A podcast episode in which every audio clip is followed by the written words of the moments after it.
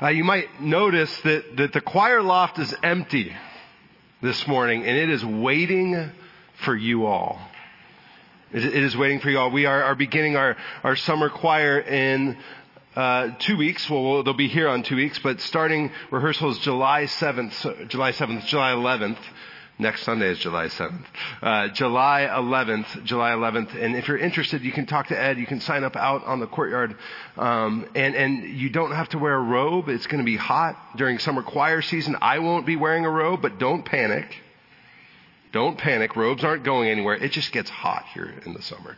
And so you want to come and sing, sing with the choir, come and, and do that. And anybody is welcome whatever you sing, whatever part you sing, even if you don't know the part that you sing, um, you're welcome to come to come and sing with the choir. Uh, that rehearsal is on again July 11th, and it goes through Labor Day weekend. So. This morning, we are, are, continuing our summer series where we've been looking at Jesus' parables in a series that we're calling Red Letter Riddles. And, last Sunday we talked about a, a, parable that is, is pretty well known, a parable that, that many of us know called the parable of the, the sower. And as Jesus explains that parable, he talks about the four different types of soil that, that the seed falls on. How many of you can remember the four different types? It's summertime, so I can walk down here. What, what, what was one of the types of soil? The hard, the hard soil, right? The hard soil was the first soil. What else? The rocky soil. The rocky soil. The thorny soil and the good soil. The good soil. So the, the, the good soil was the, the one that, that deep roots could be developed, right? the deep roots and, and, and, fruit could be, could flourish and could grow because the deep, deep roots were able to be, to be grown and able to be built. But, but in between the rocky soil and the good soil, Jesus talks about the thorny soil.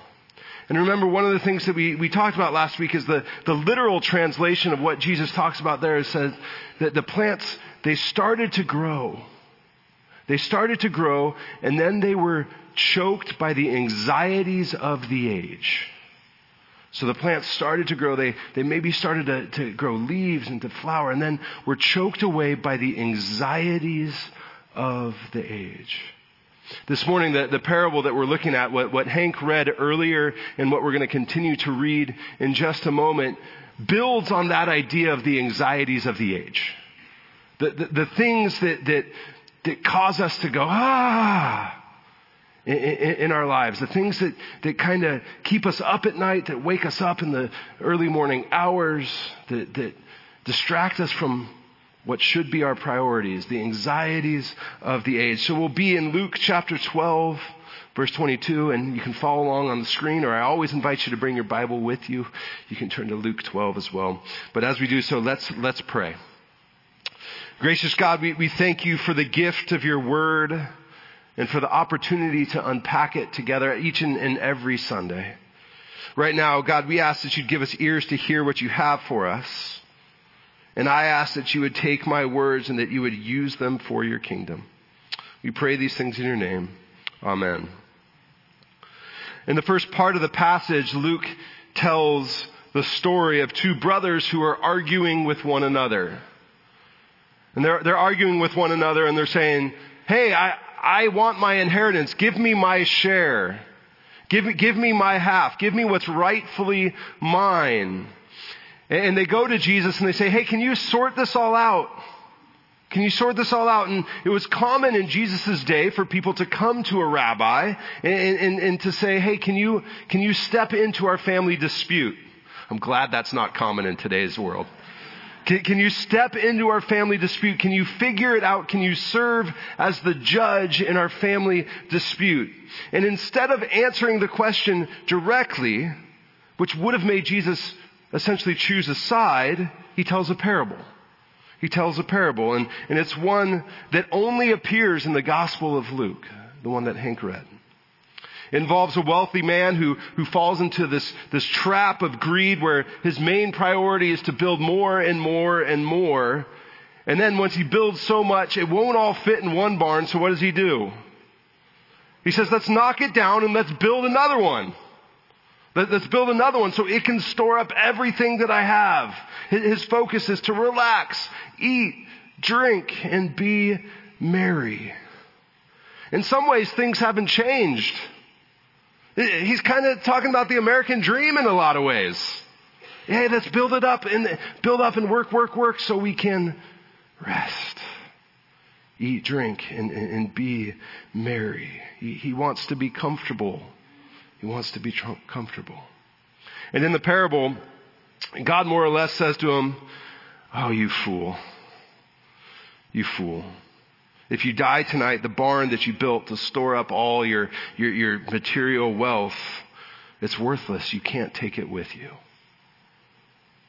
Then Jesus turns from the crowds that he was telling this, this parable to, and he, he speaks directly to the disciples. And he uses a second story of sorts that's more of an illustration than a parable, but it, it illustrates what he was getting at with the parable.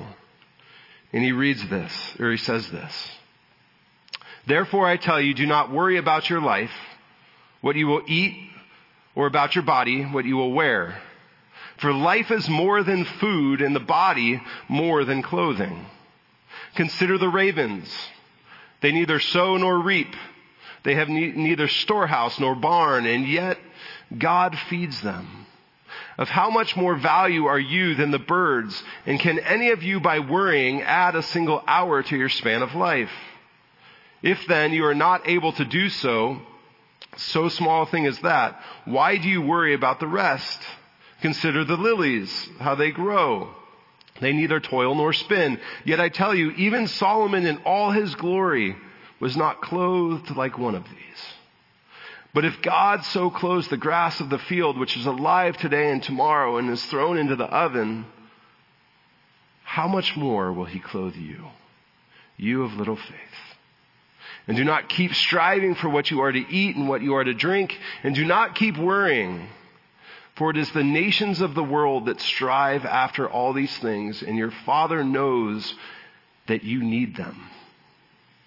Instead, strive for his kingdom, and these things will be given to you as well. Do not be afraid, little flock, for it is your Father's good pleasure to give you the kingdom. Sell your possessions and give alms. Make purses for yourselves that do not wear out, an unfailing treasure in heaven where no thief comes near and no moth destroys. For where your treasure is, your heart will be also. This is the word of the Lord. Thanks be to God.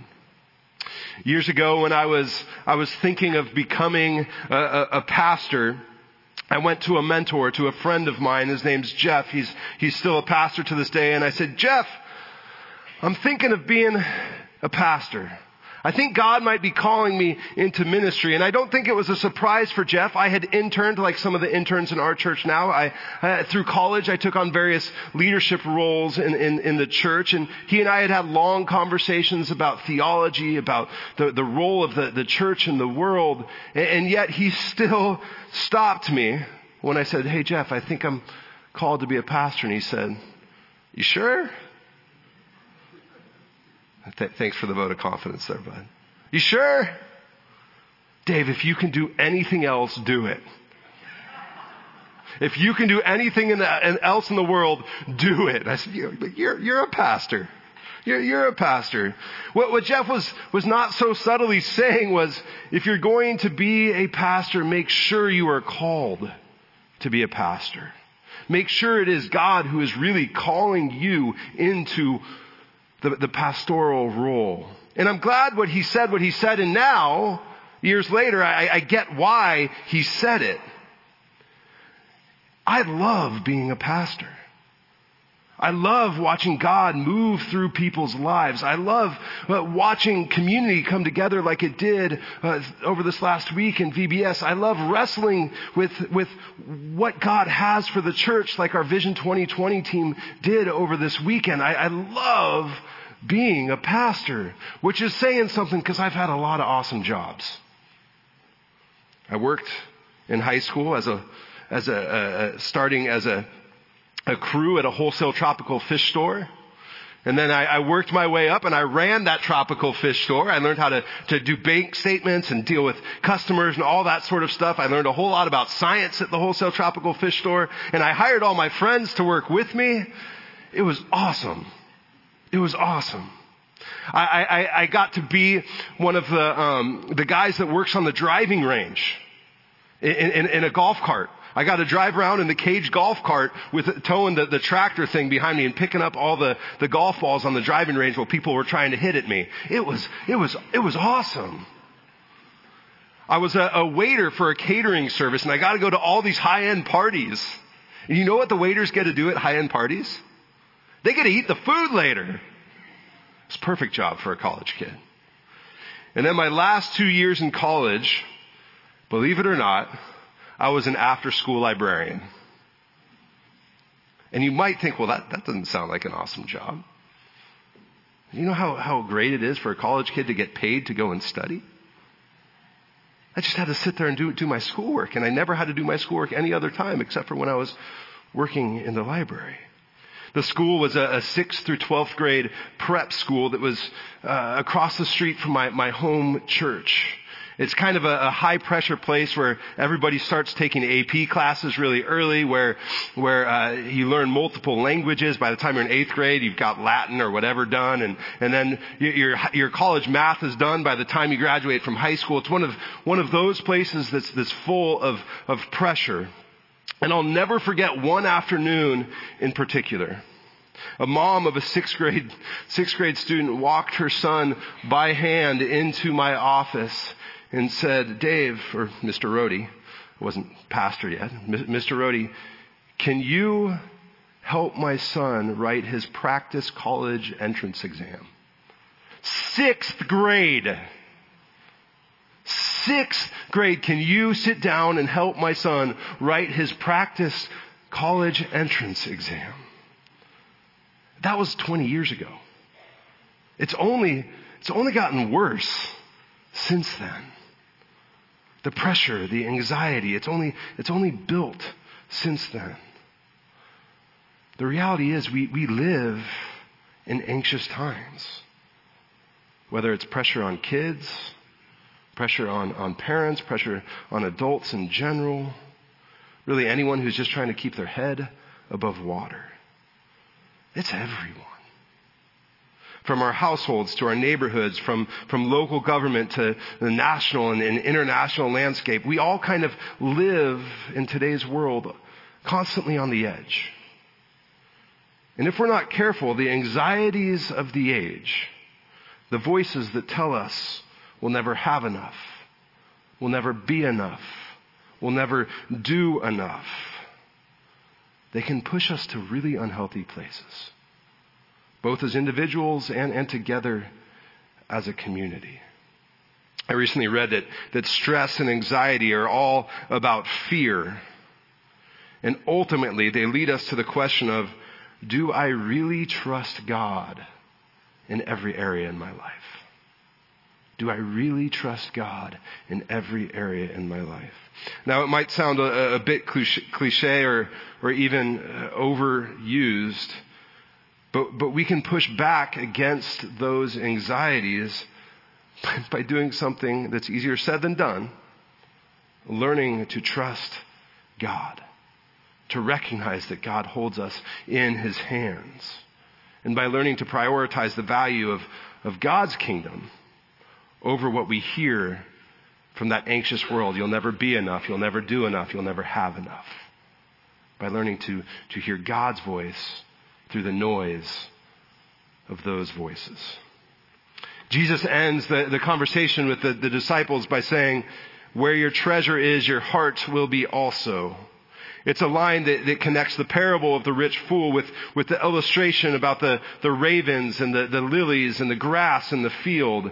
The, the parable is clearly a, a warning about being overly concerned with, with material wealth. But the question around the treasure goes beyond that. The question about the, the treasure, it's not just about our stuff. It is about that, but it's also about our priorities. It's a call to place our worries about everyday life into God's hands. When Jesus turns to the ravens, he, he refers to a bird that was, was kind of seen as, as dirty by first century Palestinian culture. Uh, today it might be the equivalent of, of, I was trying to think of it, like a, a city pigeon or, or those, those annoying blackbirds that make, make noise outside my window when I'm still trying to sleep. Anybody else have that problem? They, they were pests. They, they, they, they were pests, really rats with wings. Rats with wings.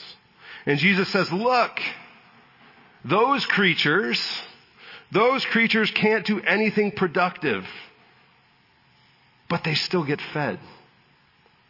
They, they still get fed. So if God cares for them, think of the great lengths he'll go to in order to care for you.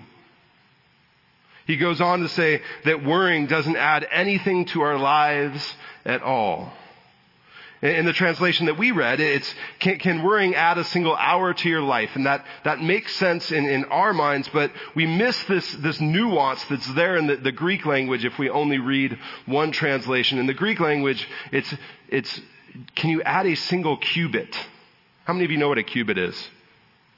Huh. The cubit, how many inches? It's 18 inches.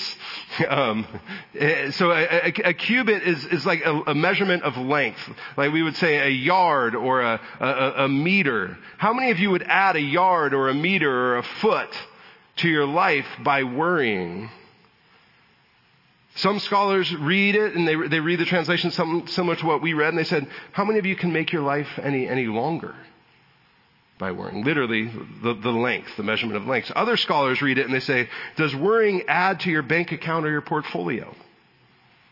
Does worrying add, does it make you any more influential? Both interpretations get the point across. Anxiety and worry, they don't add anything to our lives. In fact, they do the exact opposite. There's all sorts of research that connects anxiety to our, our, our physical health. Most of us know it. You know, it, it, leads to heart disease, to digestive disorders, to headaches. You, you name it. Anxiety, anxiety in our lives can, can lead us to unhealthy places. Now, I know for most of us, it's, it's not really groundbreaking stuff. We, we, we, we know that. We know that. And it probably wasn't groundbreaking stuff for the disciples either. They, they probably knew that, that being worried isn't a good, a good thing. And yet, I know at least in my life, I still spend a good amount of time worrying about my family, about my health, about this church. Most of my worry is around the little corner of the world where I live. But I'm also filled with anxiety when I think about the bigger picture. The state of today's world. Politics whatever it might be. Those things that, that cause anxiety for me to say, ah. And if I'm honest, I, I've probably lost more sleep in the last year over things that I can't control than I have over the things that I can control. Right? Worrying about things that I have no influence over. And my guess is I'm not alone. My guess is that, that many of us spend time, more time than we should, stressing about the things we have little to no control over. And this parable pushes us to ask, do we really trust God in those spaces? Do we really trust God in both the areas that we have influence and the areas where we have none? Do we? I'm not saying that we shouldn't be concerned, that we, we, we should put our heads in the sand and not pay attention to what's happening around us or that we, we shouldn't take action when we see injustice in the world. I'm not saying any of that at all. But what do we do with the frustration? What do we do with the anxiety? What do we do with the fear? And Jesus says, he starts with this illustration about the raven saying, we start by trusting him with the small things. God takes care of the pests. He'll take care of us too. So maybe this week as you, you feel that, that panic bubble up, as you, you think through that thing that causes you anxiety or, or you, you, you hear that voice on the news that's like nails on a chalkboard and you just like, ah. maybe at that point it's, it's taking a breath and saying, okay, I'm going to trust God in this moment. I'm, I'm going to trust God with, with this big thing or with this, this small thing. Jesus continues the illustration by, by talking about the beauty of the lilies and the, and the grass in the field. With the ravens, Jesus gives the assurance that God takes care of the necessities, right? God takes care of the basics. With the lilies and the grass, we're reminded that we are cared for deeply by our Creator. And now in Jesus' culture, and really for a lot of our world today, uh, anxiety, and most of the anxiety was around having enough food or, or having enough clothing. It's important that we recognize that there's still plenty of people in today's world that, that lack those things. And that many of us can do something about places in the world that lack those things. In fact, I would, I would suggest that it's because we have different priorities that we should be compelled to meet some of those needs. And at the same time, if we're really trusting God in every situation, ours and in others, it's in God's hands. One of my favorite theologians is a guy by the name of N.T. Wright. And when he talks about this, this phrase of where your treasure is, your heart will be also, he says this. When he speaks of treasure in heaven, when Jesus speaks of treasure in heaven, here and elsewhere, this doesn't mean treasure that you will only possess after death. What matters is that the kingdom of God is bringing the values and priorities of God himself to bear on the greed and anxiety of the world. Do we really believe that God cares for each and every person in this world? Do we? Do we really trust God enough to let go of our own anxiety? And do our priorities reflect that trust? As the apostle Paul concludes his letter to the church in Philippi, he leaves them with a, a couple of sentence, a couple of sentences that echo what Jesus is getting at here. He writes, Do not worry about anything. Easier said than done. But in everything, by prayer and supplication, with thanksgiving, let your requests be made known to God. And the peace of God, which surpasses all understanding, the peace of God, the shalom, the completeness of God that surpasses all understanding, our anxieties, will guard your hearts and your minds in Christ Jesus. May we strive to let go of our worry. I get it. Easier said than done. May we strive to let go of our worry, to trust God, knowing that God holds every person and every situation in his hands. And may we set our priorities around that reality. Let's pray. Gracious God, we, we do live in anxious times. Help us to not be consumed by our fears, to not be consumed by our anxiety, by our, our worries, but to earnestly and to honestly trust you. Remind us that us this week that, that you really are in control, that you really do have us and have others in your hands. God, we pray all these things in your Son Jesus' name. Amen.